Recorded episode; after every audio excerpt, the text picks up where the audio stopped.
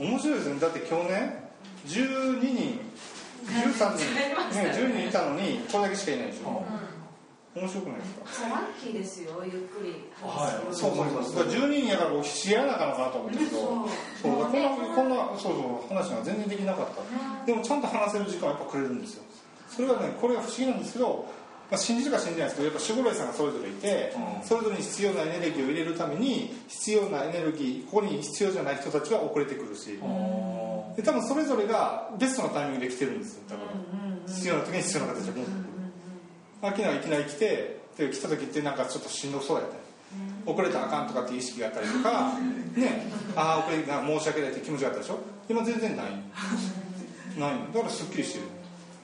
いいよそんなどうでもいい遅れてきた遅れてきた私遅れてきましたよ何かみたいな。私はっきりなんですけど何かみたいなそのぐらいで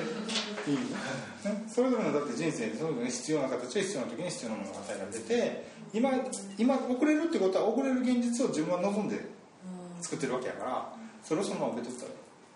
それをいやいや遅れた。なと思うから間違いない。3のお声をしてるわけ。そうじゃ遅れてるってことは例えば遅れる電車に乗ったと。この電車に乗った自分はバカだって思うんじゃなくてこの電車を選んだ自分はなんでそれを選んだんだろうって。遅れる現実をなぜなぜ望んだんやろって。それでも自分がそうありたくないと思ったらその反対にありたい自分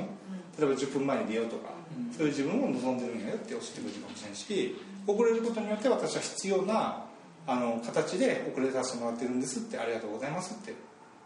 ただ言ったらいい言った時に必ず答えが聞こえてくる。あそっか私なんでこの電車乗ったかってこういう理由だったんやとか、あこの夕日が見たかったんやとか、うん、かる？その遅れたから誰かに会ったとか、それをまあこんなじゃないんじゃないって言ってたら言っててああ行くなあかんって思ってたらその人にそこを通っても気づけへんね。本当に宝箱はそこにある。のに気づかない自分でように生きてる。いいんだよ。そのまま受け取ったら必ず自分の自分でちゃんと選んでるからそういう人生、うん